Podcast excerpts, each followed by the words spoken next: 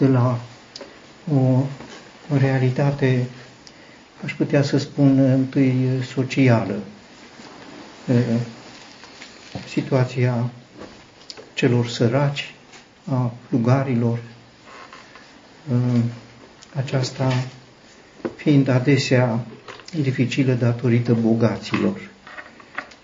Iacov, într-un mod deosebit, prezintă celor credincioși situația în care să fie atenți. În capitolul 2 le-a atras atenția că fac deosebire în sinagogă. Dacă vine un om bogat cu un inel de aur, cu o haină strălucitoare, îl așează într-un loc, să zicem, de seamă. Dacă vine un om sărac cu o haină murdară, îi spui, așează-te aici la picioarele mele. Și Iacov spune, nu e bine să faceți deosebire. Dacă respectați cuvântul lui Dumnezeu de iubește pe aproapele tău, bine faceți, dar dacă primiți după înfățișare, comiteți un păcat, fiind dovediți de lege ca și călcătoria ei. De ce? Pentru că pe unul iubești mai mult, care haină și inel, pe celălalt mai puțin. Și tot el le spune, nu bogați-vă asupra spre voi. Și în capitolul 5 este prezentată această realitate. Bogații sunt asupritorii celor săraci. Așa era atunci. Sigur, poate că nu era doar atunci, dar așa e. Bogații asupresc pe cei săraci. Și cei săraci, ce au ei? Să strige către Dumnezeu. E comoara lor, n-au mult, dar pot să strige către Dumnezeu. Sigur că Dumnezeu este atent și răspunde strigătelor lor. Și în capitolul 5, întâi, surprinzător, Dumnezeu a răspuns săracilor, pedepsindu-i pe bogați. Nu că au cerut ei ca bogații să fie pedepsiți, dar așa a socotit suveranitatea lui Dumnezeu și a pedepsit pe cei bogați. Și bogații se plâng, se tânguiesc de nenorocirile care au venit peste ei, le-au putrezit bogățiile și hainele, au fost mâncate de moli, aurul și argintul au ruginit și v-a strâns comori în zilele din urmă. Iată plata lucrătorilor care au secerat ogoarele voastre, care este oprită de voi pe nedrept, strigă. Și strigătele secerătorilor au ajuns la urechile Domnului. Și ce a făcut Domnul? Așa a hotărât, le-a luat bogățiile. Acum, săracii, sigur zic, de ce nu ne plătesc? De ce nu ne plătesc? Păi n-au cu ce să plătească.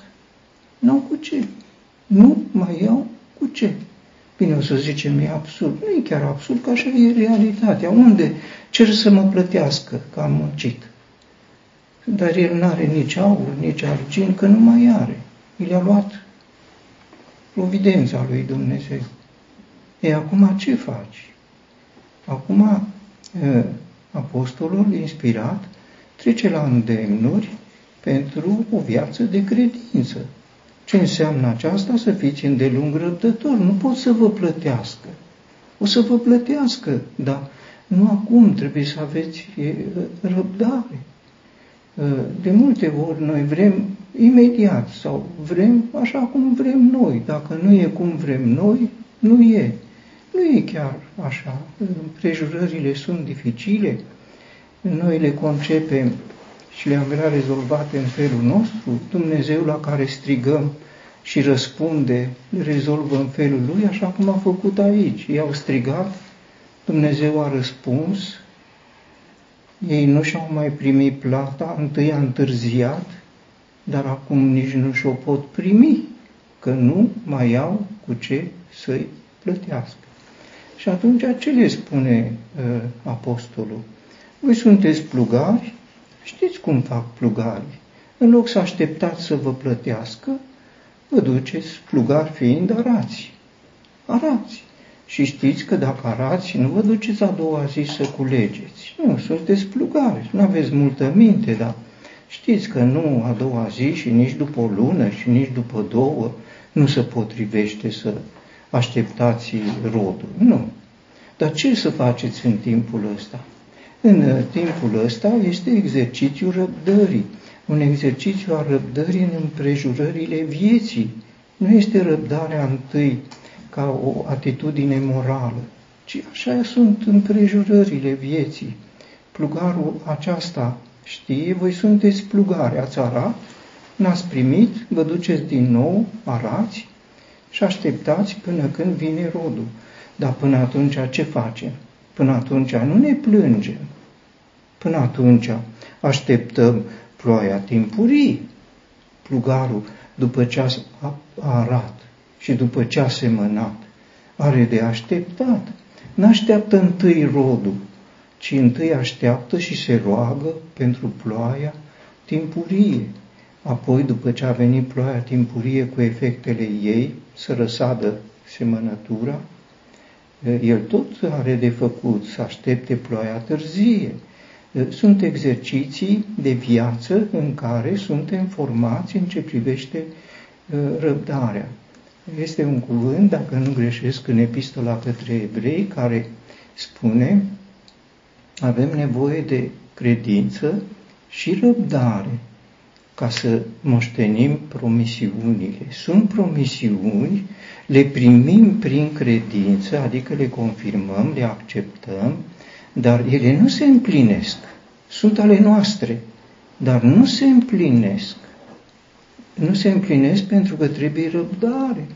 Se vor împlini atunci când este timpul lor.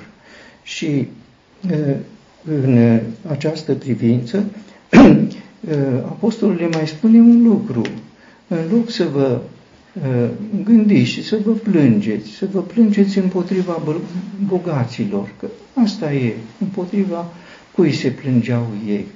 Se plângeau înaintea lui Dumnezeu din pricina bogaților. Nu ne plătește.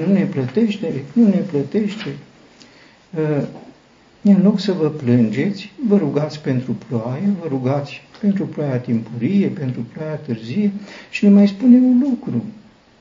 Așteptați. Da, în loc să așteptați să fiți plătiți, în loc să așteptați doar să vină timpul și să secerați, îl așteptați pe Domnul.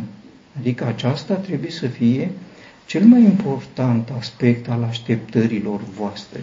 Noi așteptăm să ni se rezolve interesele noastre. Ne fixăm fiecare obiective de zi, obiective de săptămână, obiective de lună, obiective de etapă și avem astea.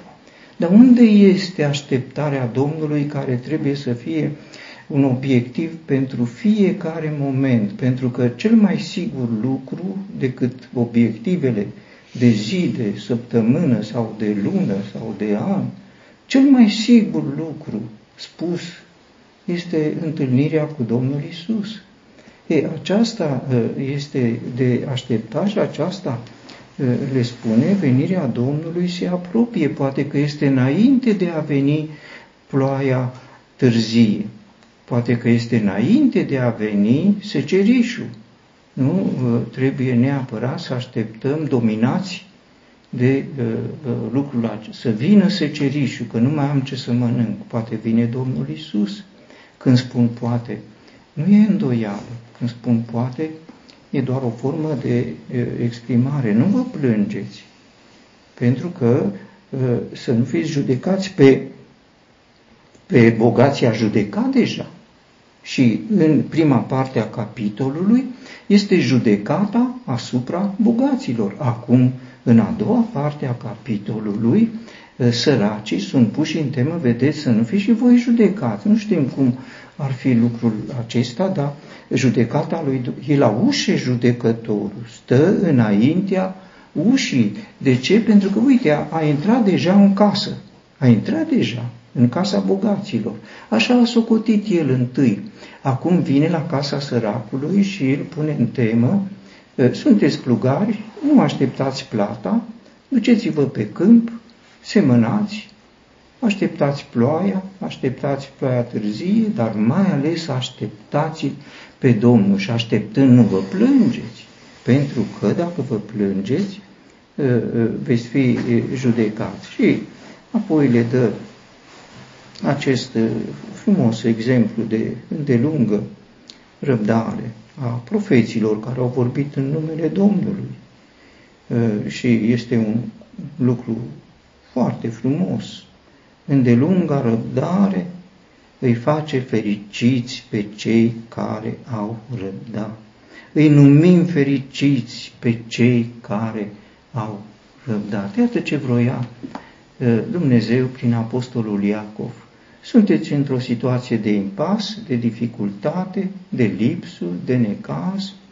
Aveți alternativa să vă plângeți, nu e bună, puteți fi judecați, judecătorul știe ce are de făcut și uite, la ușa cealaltă, unde e bogatul, a intrat deja și se poate să intre și la voi.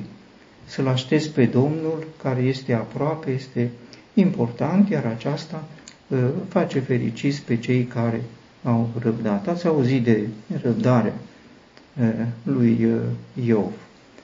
Sigur, e un aspect greu de înțeles de ce Iacov, fratele Domnului, nu spune despre răbdarea Domnului Iisus, pentru că, în perspectiva cuvântului lui Dumnezeu, cea mai remarcabilă răbdare este răbdarea lui Iisus. Domnul să vă îndrepte inimile spre dragostea lui Dumnezeu, este monumentală, dragostea lui Dumnezeu, și spre răbdarea lui Iisus Hristos.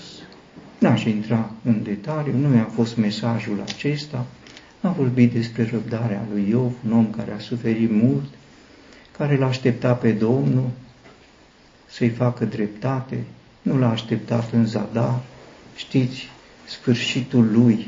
Și aici ajungem la înțelegerea că aici nu este vorba de speranța celui credincios, ci trăirea credinței într-un timp actual. Iov n-a așteptat ca să treacă la Domnul. Iov l-a așteptat pe Domnul să-i facă dreptate pe pământ după ce s-au sfârșit încercările, cum știm, a mai trăit peste 100 de ani, deci încă mult timp, a avut 10 copii din nou, a fost îmbogățit din nou cu belșug pe care nu l-a avut înainte.